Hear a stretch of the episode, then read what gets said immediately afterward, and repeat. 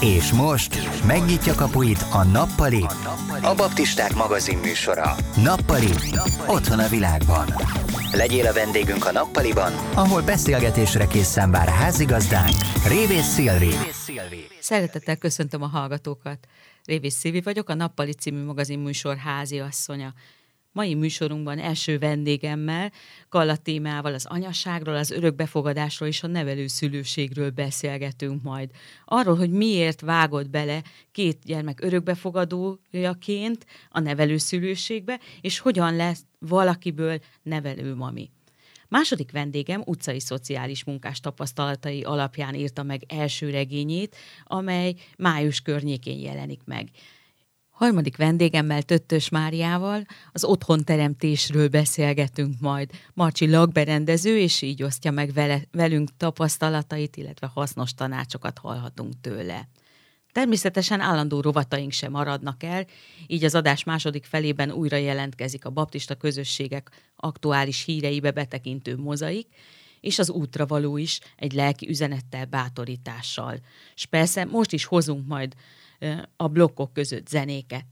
Érezzék hát itthon magukat itt a nappaliban, ahol nem sokára megismerhetik Kalla Tímeát, mai első vendégünket.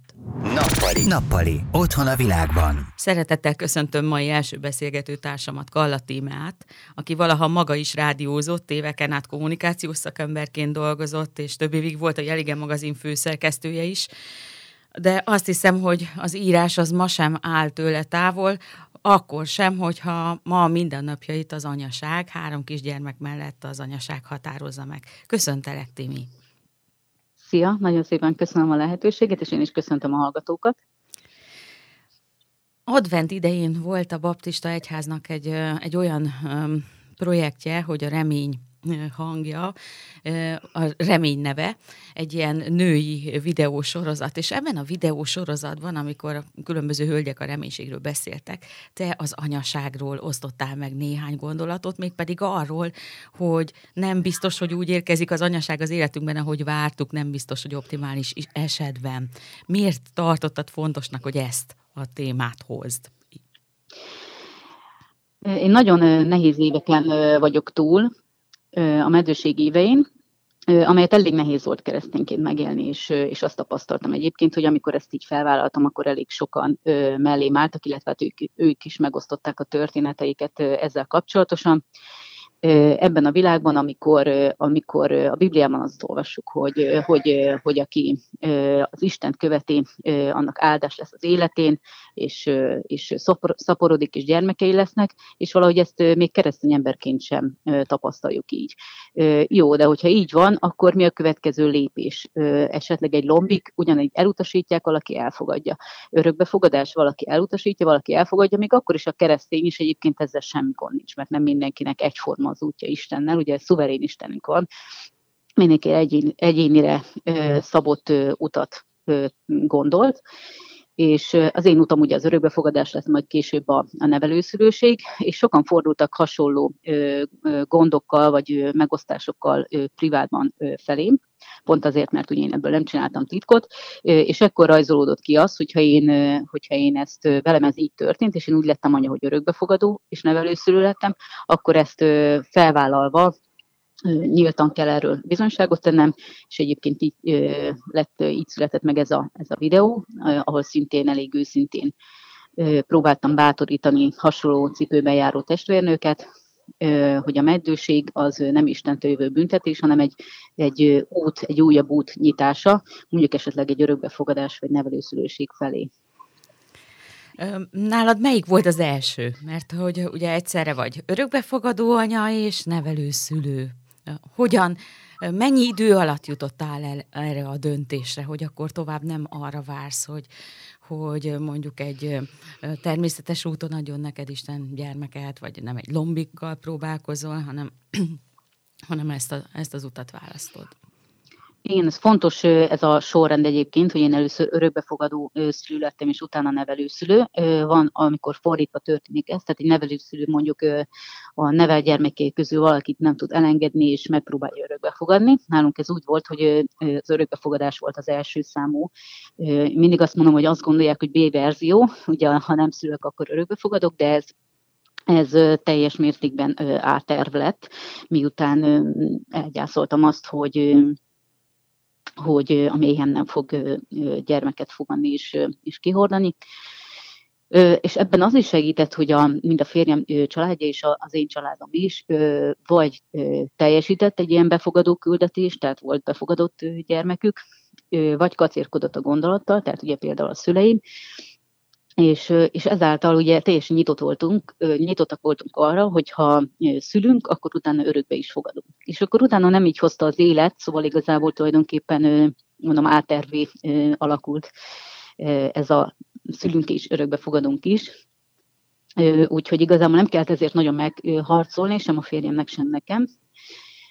Mondom ezt hozzátéve, hogy sok, sok nő még ezért is nem tud örökbe fogadni, mert mondjuk a, a férje ezzel a gondolattal nem békült meg, de nekem ez, ezzel a küzdelemmel nem kellett szembenézni, hiszen a férjem ugyanúgy nyitott volt eleve. Uh-huh az, az örökbefogadásra. tervben is benne volt nektek az örökbefogadás gyakorlatilag. Igen, így, uh-huh. így van, így van, és akkor, és akkor ezért mondom, hogy azt a küzdelmet, hogy akkor most más gyerekét, mert mindig ezzel szoktak bántani, hogy más gyerekét nevelem, én más gyerekét nevelem, én a saját uh-huh. gyerekeimet nevelem, csak nem szültem őket. És ez a két csoda, hogy bennem megtörténhetett, ezután ez motiválta arra, hogy utána nevelőszülő legyek, és azért csecsemőkkel szerettem volna foglalkozni, tehát befogadni, hogy részese lehessek az örökbeadás csodájának, tehát hogy örökbe segíteni babákat. Ez idáig ez egyszer sikerült is a nyáron, illetve azon a kisbabán kívül van még nálam egy kisgyermek, 8 hónapja nevelem, gondozom, de őnek is majd, miután rendeződik a sorsa, ugye ez egy hosszú jogi procedúra, miután örökbeadható lesz, valószínűleg el kell tőle is búcsúzni.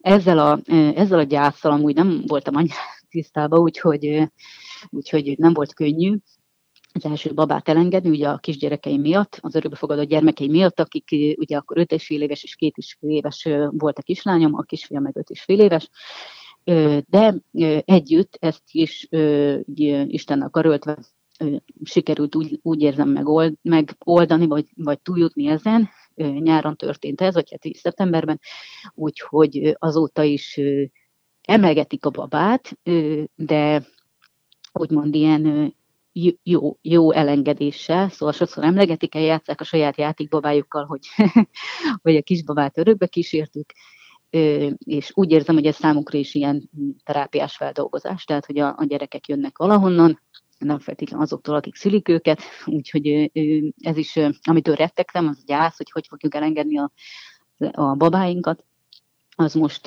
az most úgy érzem, hogy, hogy most még egyenesben van, szóval jó fel tudják az én kicsi, kicsikéim is dolgozni. Egyébként a hallgatók, hogyha érdekli őket a történet, akkor a Vándor Baba blogon olvashatnak részleteket a az örökbeadott, vagy tehát a nevelt babáidról. Nagyon megérintő, ahogy megosztod ezeket a teljesen hétköznapi és, és és megrázóan drámai és nem mindennapi helyzeteket, amiken a család keresztül megy. Akkor, ha jól értettem, akkor tulajdonképpen a nevelőmamiság az, az, az örökbefogadást követte, és ez közben állt benned így össze? Tehát már örökbefogadó anya voltál, amikor elkezdtél kacérkodni a gondolattal, hogy nevelőmami is leszel? Igen, sőt, már majd a két gyermek hazaérkezett, amikor arra gondoltam, hogy én még mindig szeretnék babázni, de úgy is élni, hogy a gyerekek lássák azt, hogy mm, szóval mi, mi kinyúlunk azokért, mm, akik nem feltétlenül úgy érkeztek a, a földre, ahogy, ahogy ezt Isten eltervezte. Aha. Mármint, hogy esetleg mondjuk lemondanak róluk. Ez is egy nagyon hosszú történet, hogy ez a lemondás, tehát mindenki szereti megítélni ezeket az életadó anyákat, de én mindig azt mondom, hogy, hogy a legkorrektebb és a legnagyobb önismereti döntés az, hogyha valaki megszül egy babát, és azt mondja, hogy, hogy na az van, hogy, hogy én ezt a gyereket nem tudom szeretni vagy elfogadni, vagy felnevelni, és, és akkor úgy gondoskodok róla, hogy kerüljön olyan családba, ahol pedig nem lehet másod gyermek. Úgyhogy Úgyhogy igen, azt, azt szeretném megmutatni a gyerekeimnek, hogy nem a legnagyobb tragédia, a legnagyobb csoda az, hogy ők a mi családunk tagjai lehettek, és az ő életadóik nem a legnagyobb borzalmat követték el ellenük, hanem a legnagyobb mm, örömet és a legnagyobb gondoskodást, hogy, hogy, hogy aláírták azt, hogy nálunk nevelkedhessenek, nőhessenek fel, és családdal ajándékozták meg őket, Úgyhogy ezt pedig úgy láttam, hogy ez a nevelőszülőség teljesen alkalmas lesz arra, hogy mi a, a, az Isten csodáját, szeretetét így közvetítsük majd a, a gyerekeink felé, és akiknek majd egyszer összeáll a kép, hogy, hogy ők is hogy érkeztek a családunkban. Aztán mondom, ez még nagyon az út eleje, tehát mm-hmm. hogy mhm. még, még egy éves sincs, hogy mami vagyok, úgyhogy nem tudom, hogy ez hogy fog majd később lecsapódni be, bennük, csak szeretném azt hinni, hogy a, hogy a, hogy a szeretetet nem lehet megbánni, a szeretetet nem lehet megbánni, és nem lehet azt mondani, hogy miért fogadtam be azt a, azt a kisbabát nyáron, vagy miért van nálam ez a másik most, mert, mert a gyerekeim akkor is azt fogják látni, hogy mi ott voltunk nekik, és elmentem értük a gyerek otthonba, elmentem értük a, a kórházba, és addig gondoztam, hogy szeretem őket, ameddig örökben nem mentek, mint ahogy annak idején ő, őket is így hoztuk haza, és van élet a, a, a családba kerülés előtt is, és az lehet egy minőségi élet. Szóval uh-huh. ez most így a, ez most így a, a gondolatom. Tehát amikor így végig gondolom, nagyon logikusnak tűnik, és amikor elindultam az úton, ugye hát nagyon nehéz volt, mert ugye a, a Covid alatt teljesítettem a tanfolyamot, ugye nem is volt rögtön vizsga, a környezettanulmány is úgy zajlott, hogy online kellett lefotózni a, a, a, a lakást, úgyhogy, úgyhogy arra gondoltam, hogy mondom, Isten, e, ennek így szabgáltat. Tehát, hogy akkor mégse az ő útja, és így fog engem leállítani. Hát nem csak, hogy nem állított le, hanem azon a nyáron, tehát a Covid beindulásnak márciusban beindult, nyára már két babát tudtam hazahozni, Úgyhogy igazából innen kaptam a megerősítést, hogy, hogy ennek így kellett lennie, és nem a gyerekotthonban, hanem a kórházban kell a kisgyereknek lenni, hanem családban itt. Úgyhogy ez is egy, egy ilyen nagy bizonyság volt számomra, hogy, hogy amikor azt gondoltam, hogy na most lesz ennek vége, illetve el se kezdődik, mert az Isten benyomja a féket, hogy ácsi, ez nem, nem az én gondolatom volt, de mégis szerencsére tévedtem, és, és akkor így nyáron négy, négy gyermekes anyuka lettem. Mondom úgy, hogy, hogy tulajdonképpen orvosilag egyébként nekem nem lehetett volna hmm. gyermekem. És hogy fogadták a, a gyermekeid, a két nagyobb, a kisbaba érkezését? Hát ugye elsőre, elsőre mind a kettő nagyon örült, utána persze kezdtek alakulni a, a, a családi kapcsolatok. Ugye a kisfiam, aki az első érkező, és ő gyerek otthonos volt, ő nagyon, nagyon szerette a, a, a, kisbabákat, akik ugye szintén gyerekotthonos, mint a sorsközösséget érezte volna, hogy, hogy ezek a babák is onnan jöttek, ahonnan annak idején ő. A kislányom pedig ugye, akit két és fél hónaposan hozhatunk haza, tehát ugye a kötődése is rendben van, és egyébként egy nagyon tehát úgy, úgy funkcionál, mintha a családunkban született volna.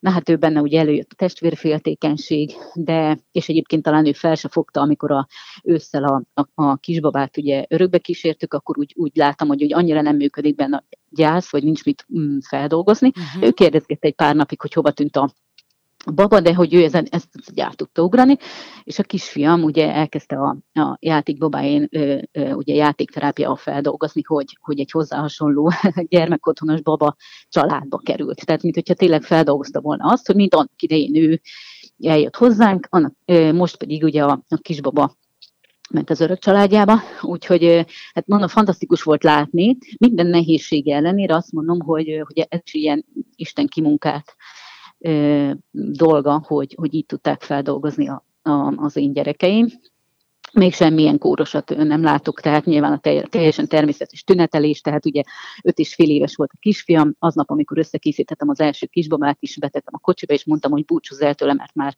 amikor visszajövök, akkor már üres lesz a hordozó. Akkor ugye ő azt az előző napot az, az, az teljesen arcán pörgős hisztivel honorálta, mert ugye nem hitte, hogy azt, amit én elmondok, hogy elviszem és nem jön vissza többi, az valóság lesz, és hát ugye rendesen hisztizett, de amikor megérkeztem, beálltam a kocsival, meglát az üres hordozót, mintha elvágták volna, ö, tényleg az lett, amit anyam mondott, és ez a kisbaba elkerült, látta egyébként az örökbefogadó szülőket ő is, tehát hogy Uh-huh. Ő hozzá, meg ő hozzá, tehát a két, két szemét azt fel tudta idézni, és teljesen be, teljes beletörődéssel ö, konstatálta, hogy, hogy, hogy az történt, amit, amit mi igazából ö, hetekig, hónapokig mondtunk ö, neki. Uh-huh. És neked, mint anyukának milyen érzés volt elengedni a babát? Mivel az első kisbaba, ugye akit kórházból hoztam haza, hat hétig volt csak velünk, ez nem volt egyébként nehéz, tehát inkább örömteli volt, főleg Aha. azért, mert nagyon szimpatikusak voltak a, az örökbefogadó szülők, a boldogságuk, a könnyük, igazából az én gyászomat is így elmosta. Ez nyilván azt mondom, hogy, hogy hogy elmosta, tehát ugye meg kellett gyászolni, ez teljesen természetes, elmentem egy nagyobb túrázni, kiszellőztettem a fejem, elengedtem a kisbabát lelkileg is, tehát hogy, hogy persze fizikailag én vittem el, de hogy, hogy lélekben is, hogy jó helyen van, jó családba került. Most, hogy nyolc hónapja van a másik kisbaba nálam, ez már ugye látom, hogy sokkal nehezebb lesz, tehát az idő előre haladtával ugye az ember elkezd kötődni, és nem, a, mhm. nem csak a feladatot látja benne, hanem azt is, hogy hogy, hogy gyerekek együtt játszanak, hogy ő a kisgyerek hogy fejlődik, ugye rengeteg fejlesztésre kell vinni, tehát ezek nem a szerencsés családból születettek, úgyhogy eleve borzasztó sok fejlesztést igényelnek, hogy, hogy mondjuk egy koraszülött állapotból egy felhozza az, az ember, úgyhogy ők már biztos nehezebb lesz, mm-hmm. de, de elsőre azt tudom mondani, hogy az a 6 hetes, 6 hetes elengedés az, az, az hát könnyebb volt nem, tehát nem volt könnyen, mint gondoltam, csak úgy, hogy, hogy hát megdolgozós volt, de, de sikerült, és, és azon már tényleg túl vagyok, ezt így el, el tudom így mondani, hogy, hogy, hogy, ez egy, hogy ez egy sikeres dolog volt. Még az jutott az eszembe, hogy mond, említetted azt, hogy kisbabát szerettél volna. Van erre lehetőség, hogyha valaki mondjuk kisbabának szeretne nevelő mamia lenni? Tehát ha most én laikusként kérdezem, hogyha ha úgy érezném, hogy szeretnék nevelőszülő lenni, akkor, akkor, akkor megmondhatom-e azt, hogy, hogy mondjuk én nem tinédzser gyerekeket szeretnék, hanem, hanem óvodásokat vagy kisbabát. Igen, a, a nevelőszülőség amúgy egy úgymond hiány szakma, benki fura kifejezés, de, de ugye sokkal több kellene, úgyhogy ebből a szempontból rugalmasabb is, mint az örökbefogadás, tehát alkalmazkodnak a, a, a hálózatok ahhoz, hogy, hogy, egy, hogy egy nevelőmami elmondja, hogy hogy ő mire érzi magát képesnek, hogy esetleg a családban vannak gyermekek, akinek a dinamikájához egy csecsemőt szeretne, és nem egy kamaszt. Úgyhogy, úgyhogy igazából én elmondhattam, hogy örökbefogadást szeretnék segíteni, és ezért csecsemőket vállalnék. Ehhez is alkalmazkodtak, de mondjuk, hogyha a, a lakás nagyságához ugye mérik a, a férőhelyet, tehát nekem ugye két férőhelyem van, ami azt jelenti, hogy kettő gyerek érkezhet, és úgy mondom, hogy én határozhatom meg, hogy milyen korú és, és mikor érkezzen, hogy figyelem kell, hogy a család hogy bírja uh-huh. ezt a dolgot. Ebben segít ugye az örökbefog, vagy a nevelőszülő, nevelőszülői tanácsadó segíti a, a munkánkat ebben, hogy hogy vagyunk lelkileg, nehogy kiégjünk, hogy alakul a család dinamikája és ehhez miért nem tanácsol ö, dolgokat. Tehát, hogy például ö, elkezdtük a múltkor átbeszélni, hogy esetleg egy óvodás iskolás gyermek, hogyha érkezne, ö, akkor az én gyerekeim ugye hogyan funkcionálnának, illetve hogy, ö, hogy mondjuk én munkába tudnék a mellett állni, tehát ugye sokan azért vállalnak nagyobb gyereket, hogy mellette lehet munkát vállalni, tehát amúgy ez nem egy ilyen kizárólagos dolog. Ha a gyermek ellátását nem veszélyezteti, akkor akár munkát is vállalhat a nevelőszülő, Említetted, hogy sokszor drámai és, és szomorú dolgokról is írok a Vándorbaba blogon. Szerencsére nem csak ilyenek történtek, történnek amúgy.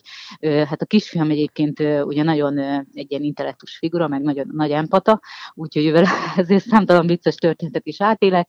Például, amikor a, ugye az első kisbabát örökbe kísértük, nem sokkal később elmentünk cipőt venni a gyerekeknek, és Hát oda ment egy házas pár, az a sportboltban, akik egy babakocsit tologattak, kérdezgette őket, nagyon szeretik kisbabákat, amúgy kérdezgette őket a kisbabájukról, hány hónapos van-e már foga beszél, meg ilyesmi, és hát közölte vele, hogy velük, hogy nekünk is van egy kisbabánk, meg volt egy másik is, de örökbe adtuk.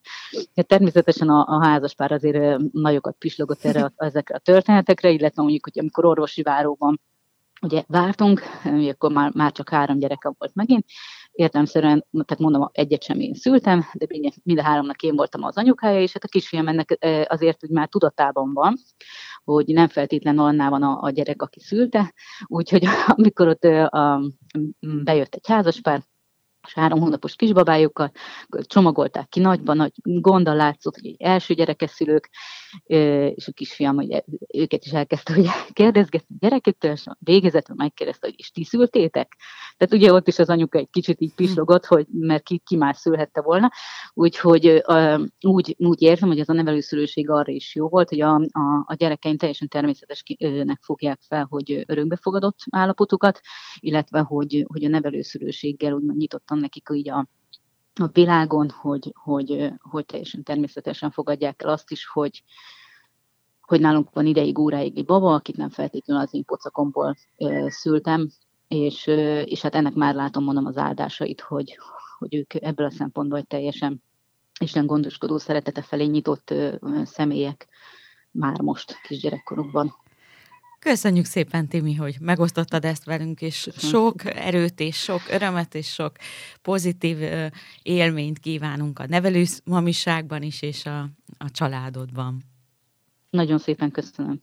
A zene után egy elsőkönyves íróval beszélgetek, most megjelenő regényéről, hogy miért is érdekes Dobóné Somogyi Eszter könyve, Eszter írásait nagyon sokan ismerik az Esztitéka nevű blogjáról, vagy az Anya Illata című novelláját is több mint 150 ezeren olvasták. Első regénye egy fiatal utcai szociális munkás életéről és tapasztalatairól szól, ami nem egy mindennapi történet. A zene után vele beszélgetünk erről a regényről.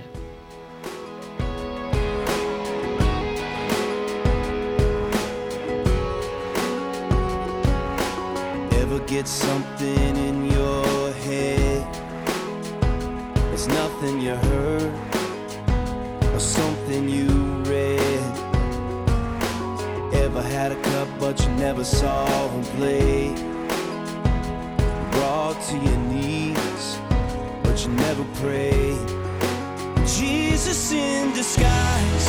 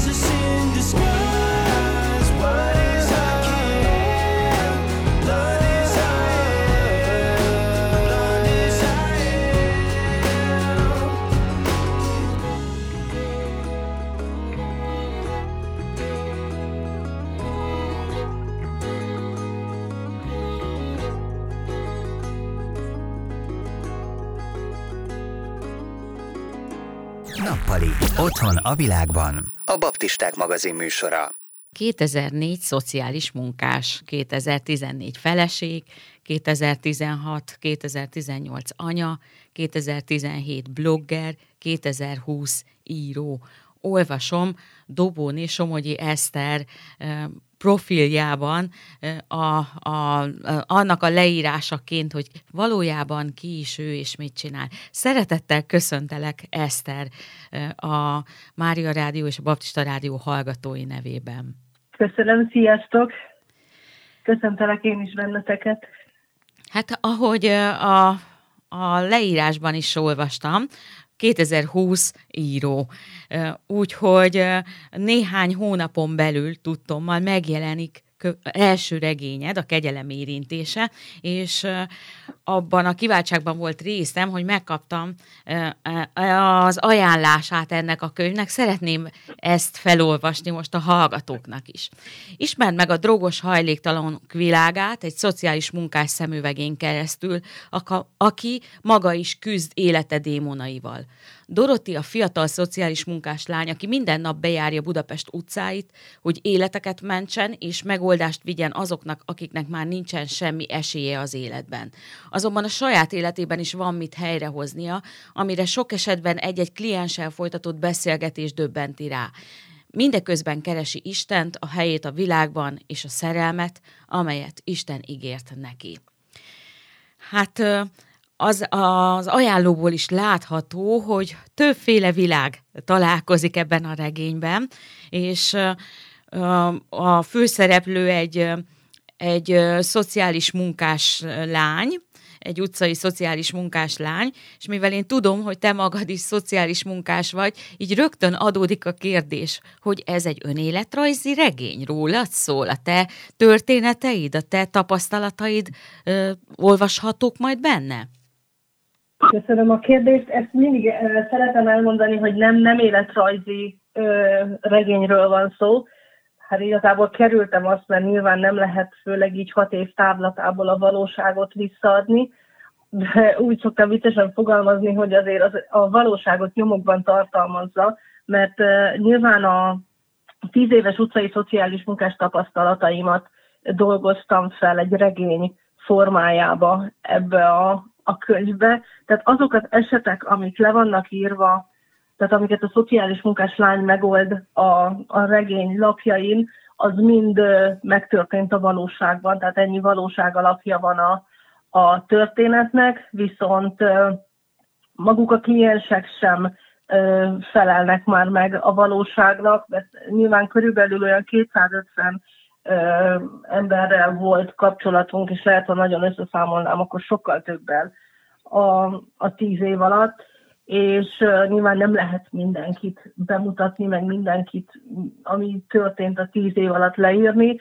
úgyhogy így egy-egy karakter az több uh, volt kliensünkből lett megalkotva, és több kliensnek az életútja meg a vele történt problémák lettek összegyúrva így egy-egy ember, tehát egy-egy karakternek a, a, a folyamatában így a könyv során, úgyhogy tartalmaz is valóságot, meg, meg, meg nem is. Inkább De csak a hitelességét adja tulajdonképpen. A hitelességét az mindenképpen. Tehát az előolvasóktól kapom is vissza azt a, a visszajelzést, hogy azért a, a, az élet szerűsége, tehát az, hogy ez, ez tényleg egy, egy valóságos történeten nyugszik, azért az visszaköszön. Uh-huh.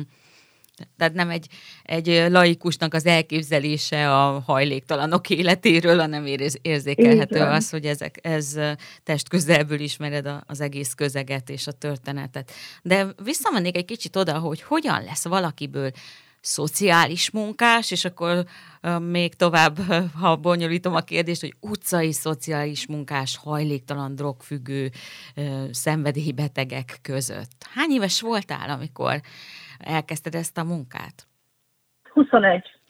21, 21 évesen. évesen kezdtem el. Hát igazából Isten azt mondta, hogy talált nekem egy tök jó feladatot, és beledobott a mélyvízbe nyilván azért nem így történt, de tehát abszolút, abszolút azt éltem meg, hogy uh, Istentől kaptam erre elhívást. És azt mind a tíz év alatt minden nap megtapasztaltam. Tehát, hogy ez az a munka, amit azt gondolom, hogy egy emberi erőből nem lehet csinálni. Tehát a főiskolán uh, aztán a volt főnököm tanított Miletics Marcel bennünket, volt a tárgyneve, szociális munka szenvedélybetegekkel című tárgyat tanított ő. Uh-huh. És én nekem annyira megtetszett az, ahogyan ő beszélt erről a fajta munkáról, hogy ugye az volt az az időszak a főiskolán, amikor kellett gyakorlati helyeket választani, és akkor egy hétre elmentünk egy adott intézménybe, és akkor megnéztük, hogy ott, ott mi történik. És akkor én megkérdeztem a Marceltől, hogy, hogy elmehetnék-e hozzájuk egy hetes kisgyakorlatra, hogy megnézzem mégis élőbe, hogy néz az ki, amit, amiről ő nekünk tartja az órát. És ez volt 13 március, azt hiszem. Még, még, még tartott a krízis időszak, úgyhogy ilyen, ilyen téli, téle végi időszakban voltam. És, és az a, az a felfoghatatlan ilyen aha élmény, hogy, hogy igen, ez az, ami miatt én szociális munkás akarok lenni, hogy járjam számomra teljesen ismeretlen főváros utcáit. Nagyon vicces volt, akkor még nem volt GPS, meg okostelefon, úgyhogy térképpel a táskámba közlekedtem Budapesten. És, és egyszerűen azt mondtam, hogy, hogy igen. Tehát ez az, amire úgy érzem, hogy engem Isten hív. És utána nagyon-nagyon sok megerősítést kaptam ehhez Istentől, igéken keresztül a, a Izsaiás igéje, hogy, hogy itt vagyok, engem küldj, az akkor nagyon szólt hozzám. Aztán amikor így elbizonytalanodtam, hogy, hogy biztos, hogy, tehát, hogy azért elég ijesztő ez így, ahogyan, ha belegondolunk mélyebben, hogy ez miről is szól. És akkor volt egy ilyen elbizonytalanodásom, akkor mindenhonnan azt az igét kaptam Istentől, Jeremiás egyből, hogy nem mond, hogy fiatal vagy, nem mond, hogy, hogy nem tudod, mit mondj neki, én a szádba adom a szavakat, menj és, és cselekedj, és én őrizlek. És ezt, a, ezt az én őrizlek, ezt annyira megtapasztaltam ez alatt a tíz év alatt, tehát mindenki azt kérdezi, hogy is nem féltél. És hogy így igazából azt kell, hogy mondjam, hogy nem is volt mitől félnem. Tehát, hogy nem is voltak olyan olyan éles szituációk, amikbe úgy nagyon megijedtünk volna.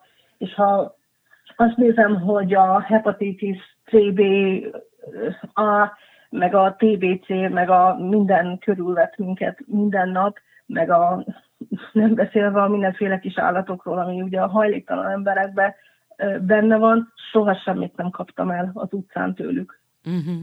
És hogy kell ezt elképzelni? Teljesen egyedül mentél, vagy volt kollégád, akivel mentél?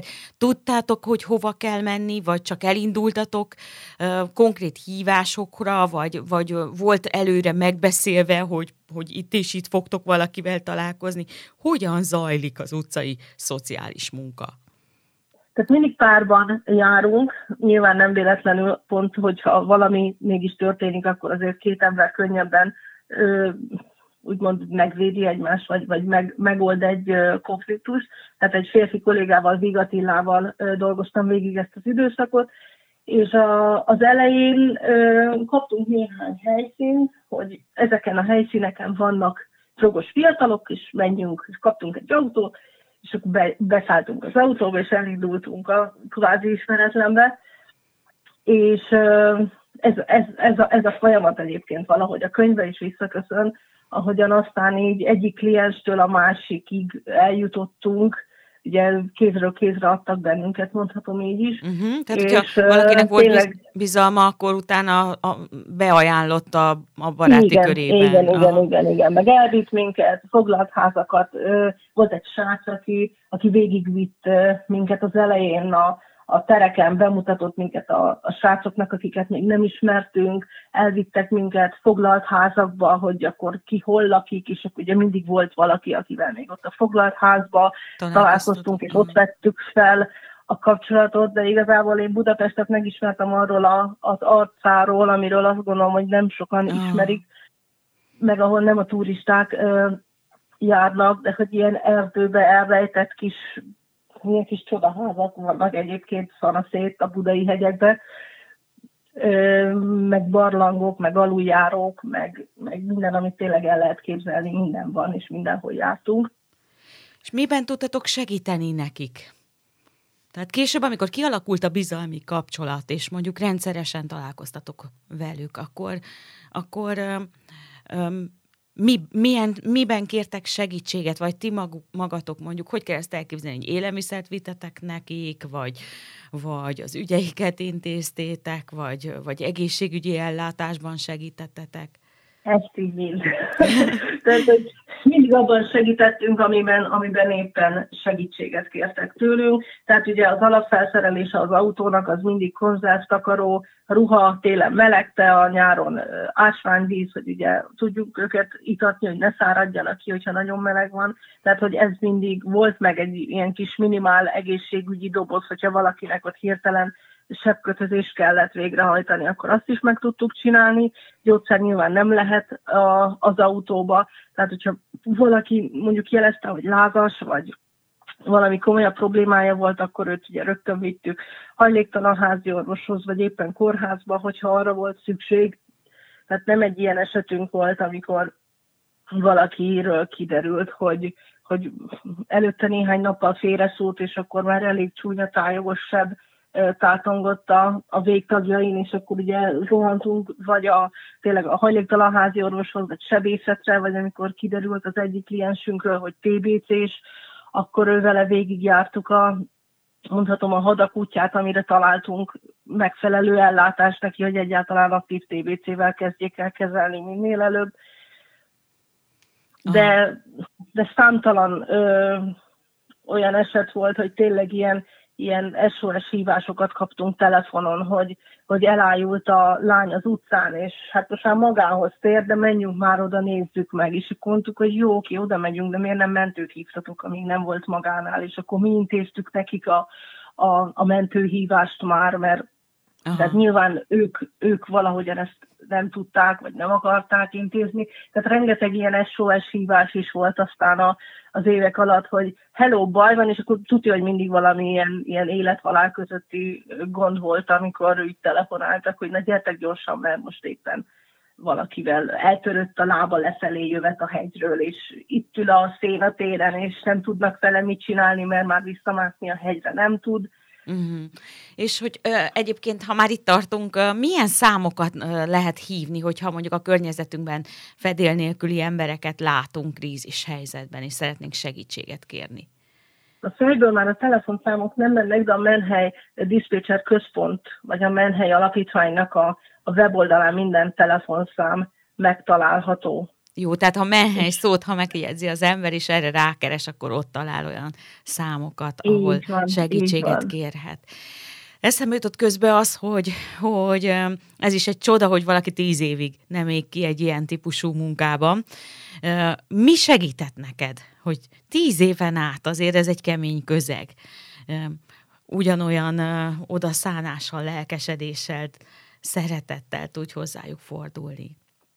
Hát én ezt mindig oda vezetem vissza, hogy engem erre a munkára tényleg Isten hívott el, és, és tőle kaptam hozzá a, az erőt, és közben olyan csodákat éltünk meg mi magunk is, tehát hogy, hogy sokszor mondtam azt, hogy én nem tudok segíteni ezeken az embereken, de Isten mindig kipótolja az én hiányosságaimat, és tehát az, amikor, amikor tényleg napi szinten tényleg a, a, a legelesettebbekkel foglalkozol, amikor tényleg azt érzed, hogy itt, itt, itt nincs mit tenni, tehát hogy itt, itt nincs megoldás, és akkor Isten mégis megoldja. És, és ezeket áttélni folyamatosan, az azért rengeteg erőt ad ahhoz, hogy, hogy, hogy újra és újra kimegy az ember, és, és oda megy, és, és beleáll a lehetetlen helyzetekbe, mert nyilván bízik abba, hogy és akkor Isten jön és, és segít. Tehát volt olyan gondozatlan terhes kliensünk, akit már ilyen 7.-8. hónapban már nem is tudom, hogy hogy kerültünk vele kapcsolatba, valaki keresztül valaki bemutatta. És akkor kiderült, hogy 18 éves volt talán éppen, lehet, hogy még annyi se, de annyinak vallotta magát, és hát, hogy babát vár, hát már elég rendesen látszott rajta, és akkor kérdeztük, hogy hát mégis orvos látott már, és mondta, hogy hát ő nem volt orvosnál. és hát de mit szeretnél? Hát ő szeretné megtartani, de közben foglalt házba laktak, tehát azt én ugye tudtam, hogy oda nem viheti, oda gyereket nem adnak haza, de ő akkor is szeretné megtartani, szeretné felnevelni, akkor intézzük el neki, hogy legyen ö, hova vinni uh-huh. a mhm. gyereket. Na mert ez így működik, gondoltam. Én uh-huh. szegény nem tudja, én meg tudom azt, hogy várólisták vannak mindenhol, lehetetlen bekerülni úgy, hogy most megszültem is kell hely. Tehát, hogy ilyen nincsen. Yeah. És eltelt néhány hét, nyilván én minden anya otthont felhívtam, bejelentkeztünk vele, hogy akkor megyünk felvételi beszélgetésre, hogy akkor várólistára kerüljön még. Gondoltuk, van két hónap, közben elvittem. Orvoshoz ott megállapították, hogy már 30 jó valahányadik hétnél tartott, tehát hogy tényleg nem volt mások a terhességből. És akkor eltelt pár hét, egyszer csak csörög a telefonom, hogy, hogy már mentőbe van, és viszik be, mert beindult a szülés. És hogy ugye tudok neki akkor helyet. Hát mondom, bocs, nem. Tehát, hogy nem, tehát, hogy nincs. És akkor bementem hozzá a kórházba, hogy fogadott a, nem is tudom, a szülésznő, vagy, vagy ki, hogy, hogy hát bemehetek hozzá a szülőszobára, persze, és hogy segítsek akkor nekik felkészíteni őt arra, hogy bár el fogják tőle venni a gyerekét. Mert hogy, hogy nem, nem akarja megérteni. Hát mondom, nem csodálom, hogy nem akarja megérteni, nyilván beszélgetünk róla. És akkor valahogyan a kórházi szociális munkás is előkerült, tőle kérdeztem, hogy, hogy mégis mennyi időnk van arra, hogy, hogy helyet találjunk neki, hogy ne vegyék el tőle rögtön a babát. És akkor mondta a szociális munkás, hogy hát amíg meg nem születik a gyerek, addig lehetőségünk van bediktálni egy címet, ahol fogadják, ahogy megszületik, akkor onnantól elindul a, a, ez a gyám, gyámság. gyám, gyámsági eljárás. Uh-huh. Én még akkor ugye nem voltam anya, nagy naivan megkérdeztem, hogy jó, és egy szülés mennyi időnk, vagy meddig tart, tehát mennyi időnk van még hátra, és akkor így jót mosolyogtak, mondták, hogy hát egy órától mondjuk négy óra, de lehet még 12 óra, vagy 24 óra is. Nem lehet megmondani, hogy és sikerült. ide is tart. És akkor fogtam a telefonomat, elindultam lefelé a telefonba, és pont előtte héten jártunk mi érden a Fészek uh, alapítványnál. Uh-huh. És akkor felhívtam a Szilvét, a Hell Szilvét, hogy hello, szia, hozzátok illetékes körzetű az utolsó bejelentett lakcíme ennek a hölgynek, aki most éppen szül, nem tudsz segíteni. És kiderült, hogy ők ismerik a, a, a lányt, aki szül, mert hogy lakott náluk, mert hogy valami elég zűrös családi háttere volt, és lakott náluk pár hetet vagy hónapot gyerekként, és éppen most örült ki nekik egy szobájuk, és nagyon szívesen ö, fogadják a lányt, ha hajlandó oda beköltözni, ismeri a helyet, ismeri a szabályokat, igen, mond, akkor ö, Mehet, yeah. intézik nekik a, neki a, a helyet. És akkor jöhet a babával együtt, mert hogy valami baba számára illetékesség, hogy akkor anya is ott lehet ebbe a, a gyerekvédőházba. Már nem is tudom, mi volt pontosan a neve. És akkor visszasétáltam a szociális munkáshoz, hogy van hely, őt kell felhívni, ő fogja igazolni, hogy tényleg fogadják, én meg akkor beszélnék a hölgyel, hogy akkor vállalja ezt a, ezt a lakhatási formát, mert ez sikerült így SOS-be intézni, és akkor mindenki azt mondta, hogy, hogy ilyen nincs velem együtt. Na, hát nagyon-nagyon örülünk, és uh, uh, jó hallgatni a te uh, történeteidet, de nagyon elrepült az időnk. Úgyhogy vég, végül még egy-két gyors kérdés. Mikor és hol kapható a regényed? Ha valaki szeretné majd megvásárolni, annak ajánlom, hogy a Facebookon az Esztitéka oldalt kezdje el követni, ott van folyamatosan kín minden info, most készül a, a weboldal, ahol majd meg lehet vásárolni, de az Esztitékán keresztül tudok jelenleg infót adni arról, hogy, hogy akkor, mikor és hol lehet. És mi, mi lesz a címe? A címe az a kegyelem érintése. Nagyon szépen köszönjük, és további sok sikert kívánunk a könyvvel kapcsolatban is, és, és a, a, a családodban, a gyermekeiddel és a munkádban. Isten áldjon! Köszönöm szépen benneteket is, Isten áldjon! Ne menjenek messzire, mert a zene után ismét egy újabb vendéggel várom önöket. Tőtős Marcsi, lagberendező, a Nonart konyhastúdió vezetője a belváros szívében. Vele fogunk beszélni az otthonteremtésről, a családról, a lakberendezésről, a kreatívkodásról. Nappali. Otthon a világban. A Baptisták magazin műsora. Mai harmadik vendégem Töttös Mária, a Baptista Női Misszió munkatársa, aki egyébként lakberendező és lelkipásztor feleség is, de most a lakberendezői minőségében köszöntöm itt, és köszöntjük a hallgatókkal együtt. Szervusz Marcsi! Sziasztok! Nagyon örülök, nagyon megtisztelsz, Évi, hogy meghívtál. A lakberendezés egy hivatás is, de azt hiszem, hogy minden család életében azért egy fontos dolog, hiszen a, a családunk, a mindennapjaink, a hétköznapjaink köz, központja az otthon. Hogyha az otthon egy olyan hely, ahol szeretünk együtt lenni, akkor szívesen megyünk haza, és akkor teljesen más minőségű életet tudunk élni, és másképp tudunk akár a munkában is teljesíteni, mint ha, ha egy olyan hely, ahol, ahonnan elvágyunk. Te hogy látod, mi a, az otthonnak a lényege? Uh-huh.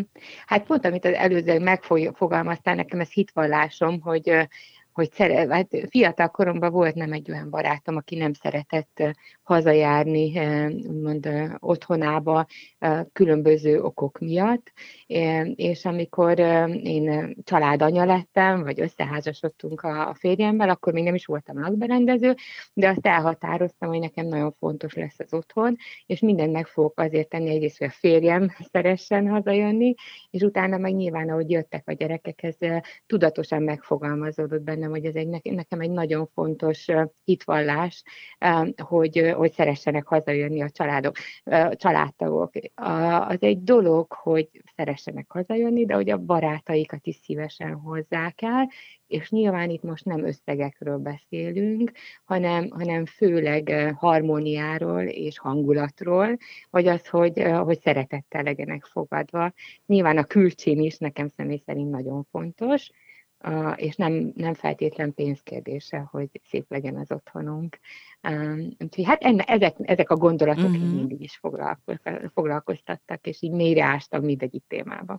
Tehát akkor és az otthonteremtésnek az, az csak egyik oldala a lakberendezés, hogy valami otthonos legyen, de a másik oldala az, hogy a maga a családnak a légköre olyan, hogy az otthon attól otthonná tud válni.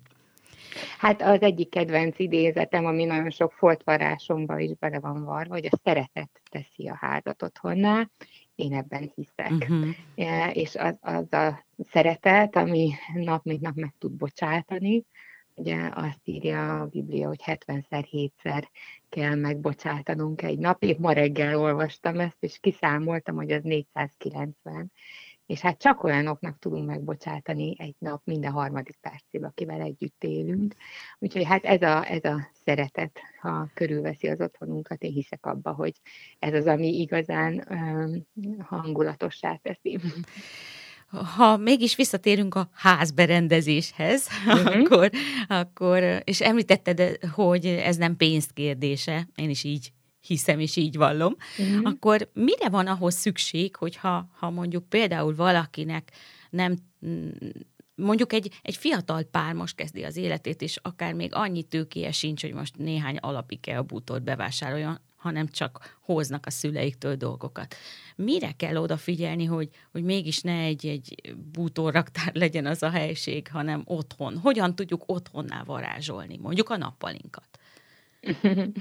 Hát egyébként mi is éppen nemrég jutottunk egy nyaralóhoz, ahol most mi, mi sem újítunk föl, és a meglévő bútorokat használtam ahhoz, hogy otthonossá tegyem, és, és hát sok mindent átfestettem, például a hintaszéket, akkor ilyen régi képeket elővettem, azokkal játszottam, de nappalinál egyébként, vagy bármilyen helyiségnél, ahol, ahol van egy központi hely, mondjuk a nappalinál egy fal, ahova a nappali bútor kerül a könyvekkel, ne adj Isten a tévével, vagy bármennyivel, azt a falat például valamilyen más színűre, ha fessük, vagy ugye oda csoportosítjuk a, a bútorokat, már azzal elhatároljuk. Mondjuk jó, hogyha a kanapé alá teszünk egy szőnyeget, mert az otthonossá varázsolja, de például itt is, hogy a, a szőnyekhez esetleg harmonizáljanak a párnák a kanapén. Tehát ezek nem olyan ö, nagy dolgok, meg valószínűleg otthon ezek fellelhetőek, ö, akár hogyha széjjel nézünk. Tehát ilyen szempontból ö, is, hogyha gondolkodunk, akkor szerintem ez jó. De egyébként, ami még nagyon olcsó és nagyon látványos, az egy tapéta, azzal is fel tudunk dobni egy teret, illetve nyilván a, a drapériák, azok is. Nem muszáj függöny rengetegben gondolkodnunk, gondolkodhatunk csak dekor két csíkba az ablak két oldalán, sőt most kifejezetten divat, hogy ne legyen függöny, viszont nyilván attól függ, hogy hol élünk, hogy ezt, ezt életszerűen meg tudjuk-e élni, hogy a szomszéd mennyire zavar vagy nem zavar, de hogy, hogy semmiképpen ne a, a költség részéről közelítsük meg a dolgokat. Illetve még szoktam javasolni, hogy ha még mai napig még én is majd rákeresek, főleg angolul, angliai vagy amerikai oldalakra, egy-egy keresőszóval Google-ba beírjuk, hogy milyen stílus szeretnénk látni, és különböző ötleteket kaphatunk fotók alapján interneten is. Úgyhogy én, én ezeket is szoktam még mindig használni, hogy, hogy néha így vagy fotókat töltök le, és megnézem, hogy az adott esetben mihez kell alakítanom. Tehát, hogyha pénztárcabalát kell legyen, akkor megvan a külön kis mappám, uh-huh. ami, amit használjak, de nyilván nekem ez a szakmám, viszont ez egy jó kis móka lehet, akár egy fiatal párnak, hogy az estéiket akár, vagy amikor együtt vannak, közösen tervezzék meg. Egyébként ez a másik dolog, ami szerintem egy nagyon fontos dolog, hogy ugyanúgy, mint a, a házasságban is, hogy amikor összeházasodik, vagy összekölt, egy test leszünk, hogy ebbe és az otthonunk is a mi otthonunk lesz. Tehát nagyon fontos, hogy mind a kettőnket tükrözzön. Uh-huh. úgyhogy meg otthon érezze mind a kettő magát, tehát én, bár a, nők ebben nyilván lehet, hogy kreatívabbak, de, de gondoljunk a, a párunkra is ha bevonjuk őket, akkor valószínűleg jobban a magukénak érzik, mintha csak én berendezem valahogy, és akkor rászólok, hogy ne tedd fel a lábad, meg, meg annak nem ott van a helye. Hát nekünk is jól esik a figyelmesség, én úgy gondolom, és, és szerintem nekik is ugyanúgy, hogyha van egy hobbiuk, vagy bármi egyéb, vagy egy közös fotót úgy kollásba elkészíteni, vagy különböző technikával kirakni, akár poszterben, tehát nagyon sok lehetőség van, úgyhogy nyugodtan beszéljük meg együtt, hogy, hogy ez, ez, ez egyébként egy minőségi idő, tölthetünk így el együtt. És hogyha létrehozunk valamit, akkor, akkor már átélhetjük azt, hogy milyen egy közös munkából születendő valami, tehát hogy minden szempontból ez egy, ez egy gyümölcsöző történet szerintem ha, ha már van egy otthonunk, de mondjuk például most a karantén idején van szabadidőnk, vagy sokat együtt otthon vagyunk a férjünkkel, családunkkal, milyen projektekbe érdemes belevágni ahhoz, hogy felfrissítsük az otthonunkat? Van-e egy-két ilyen tippet, hogy, hogy viszonylag kis büdzsével hogyan tudnánk mondjuk megújítani az otthonunkat? Mhm. Pár évvel ezelőtt mindig a rendrakással kezdtem, de, de ugye most a Covid alatt valószínűleg erre nem kell külön kitérni, mert valószínűleg nem egyszer pakolta át mindenki a szekrényét, hanem kétszer vagy háromszor is. Tehát, hogy szerintem egyébként egy lakásba beérkezik az ember, és, és bármilyen atmoszférája van, de ha, ha rendetlenség van, egy gyönyörű berendezett térbe is nagyon rossz megérkezni. Úgyhogy, de szerintem azért a Covid alatt is figyeljünk arra, főleg így most valószínűleg én például nagyon sokat vagyok ügyfélnél irodában, de most eltöltöttem pár napot smink nélkül. Ugyanaz igaz az otthonunkra is, hogyha ugye leeresszük magunkat, akkor lehet, hogy az ilyesmire nem figyelünk, hogy bevessük az ágyunkat, vagy ilyen dolgok. Tehát én úgy gondolom, hogy, hogy ez az egy alap egy lakásba, hogy, hogy amink van, azt becsüljük meg, és akkor, hogyha azt idézőjelben szépen tartjuk, megbecsüljük, akkor még azon tudunk elgondolkodni, hogy hogy milyen hangulatot szeretnénk, tehát hogy egy kicsit vidékies, otthonosabb hangulatot, vagy egy modernebb, vagy vintage stílusban vagy egy olyanba, ahol mind a ketten jól fogjuk érezni magunkat. Tehát, hogy nagyon nehéz azokkal a párokkal, nekem most is van egy olyanom, úgy érkeztek, hogy teljesen más ízlése volt a hölgynek, mint a férfinak, mm-hmm. és hát a 20 tervnél tartunk, mm. és körülbelül hát 12 volt az, amíg azért az körülbelül 6 meetinget jelent, 6-szor egy órát, vagy még többet, amire egyáltalán közös nevezőre jutottunk azzal kapcsolatban, hogy milyen anyagot használjunk, mert teljesen más volt az elképzelése. Tehát vannak extrém esetek, akkor érdemes szakemberhez fordulni, de más esetben azért általában valahogy ez működik, hogy olyan párt választunk, ami nekünk tetszik. És uh-huh. általában az ízlésünk is meg szokott egyezni, úgyhogy erre is építhetünk, hogy nem véletlenül választott bennünket, jó ízlése van, úgyhogy biztos, hogy tükrözni fogja majd az otthonunkat is. Úgyhogy nyilván a bizalom egymás felé meg kell legyen, de hogyha kiválasztunk egy, egy olyan, tehát akár fotókat is nézegethetünk, hogy miben érezhetjük otthon magunkat. És tényleg egy-két színnek a variációjával, vagy egy-két tapéta, egy megfelelő mintázattal, vagy fa burkolattal, a falra is akár, vagy bármi egyébbel, meg tudjuk teremteni meglévő bútorokból azt a hangulatot, amiben mind a ketten jól fogjuk érezni uh-huh. magunkat. A, az idei évnek mi a divat színe? Uh-huh. Hát nagyon nehéz dolgot kérdeztél, mert olyan szempontból, hogy kicsit a szakma szomorú, azért 2021 van. Ugye még a, a, a tavaly, amíg bejöttek márciusba frontok, ugye, vagy színek, ilyen, hát általában ilyen január körül jelennek meg egyébként az új dolgok, akár drapériába, tapétába, de már van, hogy előző év őszbe is megjelennek. Na végül is, amire ki akarok lukadni, nem futott ki, már még a tavalyi sem. Tehát, hogy idénre nem sok, hát hoztak pár változást a központilag úgymond, de például Milánói kiállítás is elmaradt, ahol ha úgy tetszik, ők diktálják a trendet, olyan, mint Párizs a ruhában, tehát, hogy sajnos az most nem került megrendezésre, én azt szoktam mondani, hogy mindig vannak trendek, a minimál, meg a, a vint is szerintem még mindig, vagy a skandináv stílus, vagy a letisztult, modern dolgok nyilván a mai gondolkodásnak 2021-ben abszolút helye van, hiszen bár egy laptop is modern, és ez tök nehéz beilleszteni egy nagyon régi stílusba. Viszont, tehát mindig én azt szoktam mondani, hogy a házhoz, lakáshoz tervezzünk.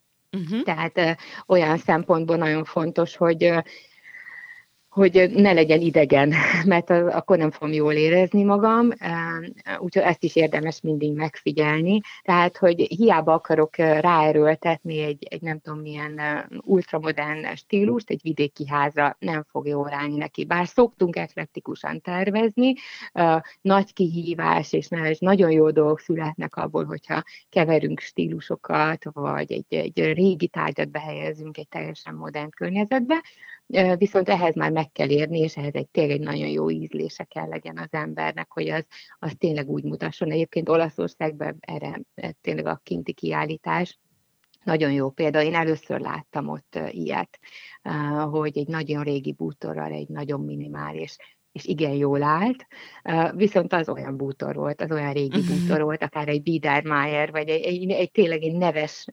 bútor, tehát nem, nem a szociál bonanza, vagy ezek a hasonló felelhető, egyszerűbb bútorok, amik, amik sajnos nem az a, abban a minőségben készültek, hanem egy, egy neves régi bútor akár az 1800-as évekből is mai napig gyönyörű tud maradni. Nem. Úgyhogy hát itt, itt nyilván függ, függ az ott lakótól, miket hoznak. Szerintem az is izgalmas egyébként, hogyha összeköltözőkről beszélünk, házasokról, hogy, hogy mindenki hoz valamit otthonról, akár egy régi bútort, és azt beilleszteni. Én mm. nagyon szeretem az emlékeket, és ha azok jól vannak párosítva, akkor ennek is üzenete van. Köszönjük szépen a tanácsaidat, és lehet, hogy egy későbbi alkalommal újra megkeressünk majd. Nem sokára állandó rovatainkkal, a mozaika és az útra valóval jelentkezünk. Nappali. Ott van a világban a Baptisták magazin műsora. A mai mozaikban is műsorvezető társam Hegyes Izita hoz egy-egy aktualitást a baptista közösségek életéből. Fogadják szeretettel. Mozaik.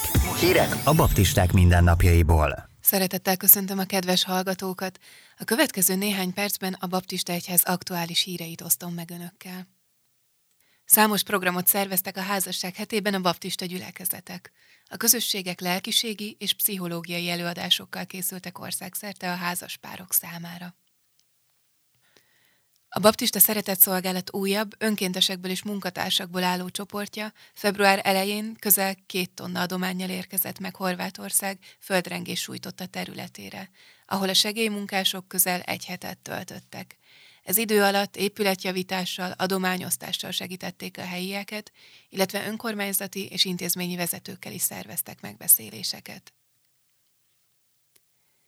Felmérést készített a Magyarországi Baptista Egyház az oltás hajlandóságról.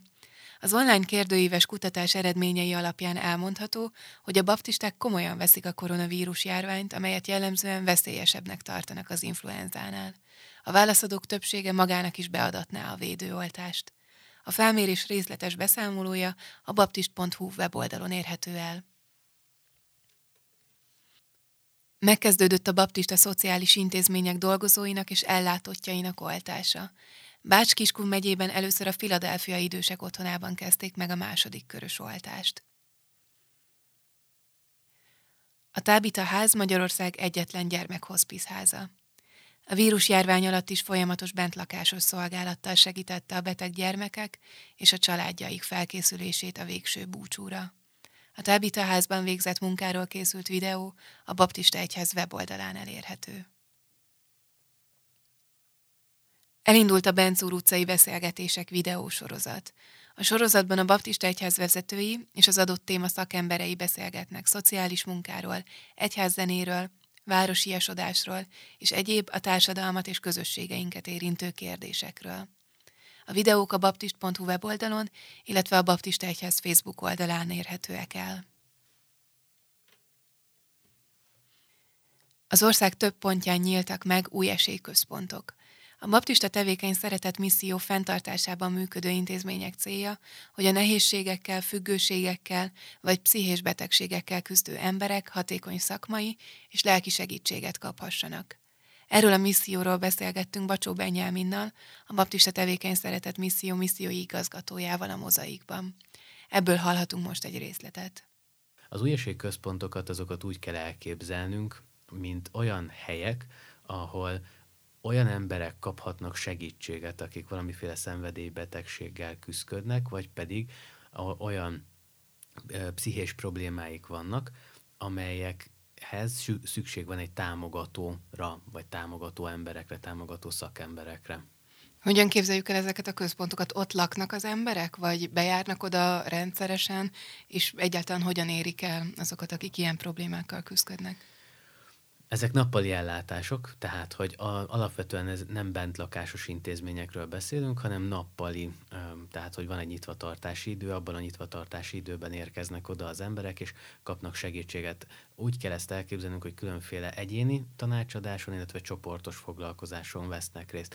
Ez nyilván most a COVID helyzetben nagyon más, hiszen a protokoll e, ezeket az ellátási formákat is érinti. És én azért vagyok felelős a Bétezben, hogy ezek az ellátási eh, formák, ezek, illetve ezek a csoportfoglalkozások vagy egyéni segítségek, eh, ezek ne csak valamiféle pszichológiai, eh, vagy ne csak egy szociális segítést jelentsenek, hanem hogy le, jelenjen meg egy lelki melléállás, egy lelki segítés, jelenjen meg az, hogy Krisztusban új identitást kaphat az ember, és ilyen módon egy valódi változás tud történni az emberek életében. Ez hogyan valósul meg a gyakorlatban?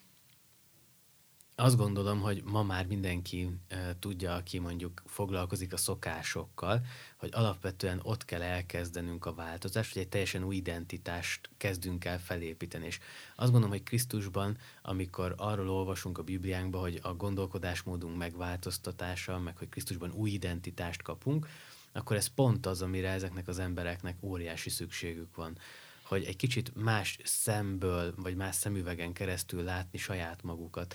Nekem az egyik kedvenc bibliai történetem az az, amikor Hágár a, a sivatagban éppen menekül, és ott Isten angyalával találkozik, vagy Istennel, attól függ, hogy melyik fordítást nézzük, de hogy találkozik ott Isten angyalával, és valami különös dolgot mond, halára ítélten ott a gyerekével, már lemondva az életről, hogy megszólítja, és mondja, hogy te vagy a látás Istene, mert láthattam itt, aki engem látott. Most, hogyha ezt a mondatot értelmezed, akkor ez úgy néz ki, mintha belenézek a szemedbe, és a szemedben én saját magamat látom másképpen. Na, azt gondolom, hogyha kicsit túlozva is, de azt mondhatjuk, hogy Isten szemében látni saját magunkat, az valami fantasztikus dolog, és teljesen új értelmet ad az ember életének. Na, ezeknek az embereknek, akik rengeteg mindent elveszítettek családjukban, a foglalkozásukban, a jövőjükre vonatkozóan, ez adhat egy új reményt, hogy Isten szemében egy kicsit meglátni saját magukat, azt az új embert, akik lehetnek ők. És én azt gondolom, hogy erre kiváló lelkészek vannak, akik ebben részt vesznek, vagy ebben a szolgálatba beleálltak, az ország különféle pontjain, Gyulától elkezdve egészen mondjuk Veresegyházig, akik, akik ab, abban elkötelezettek, hogy megmutassák azt, hogy másképpen is lehet gondolkodni önmagunkról, és lehet újat kezdeni Istennel, valami teljesen más képpen, mint ahogy addig gondolhattuk volna, vagy gondolták volna. És ez nem pszichológia, ez nem egy szociális munka, hanem ez annál jóval több, és az ember identitása, alapvető identitása tud megváltozni.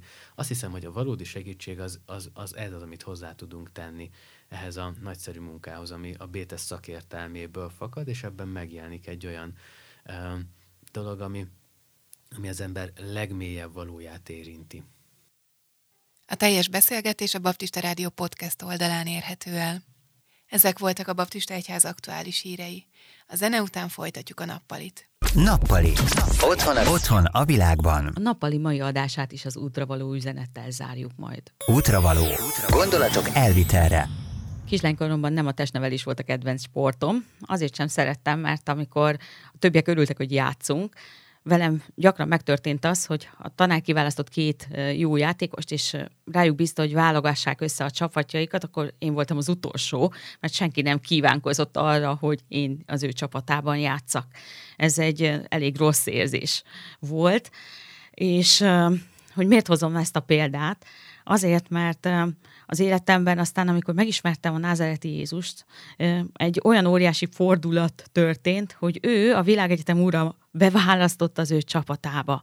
És ez egy fantasztikus erőforrás az életemben, hogy tudom azt, hogy ő ő az, az ő csapatába választott, és az ő, oldal, ő az én oldalamon játszik. Azt mondja a 121-es Zsoltár 5. verse, hogy az Úr a te őriződ, az Úr a te árnyékod, a te jobb kezed felől.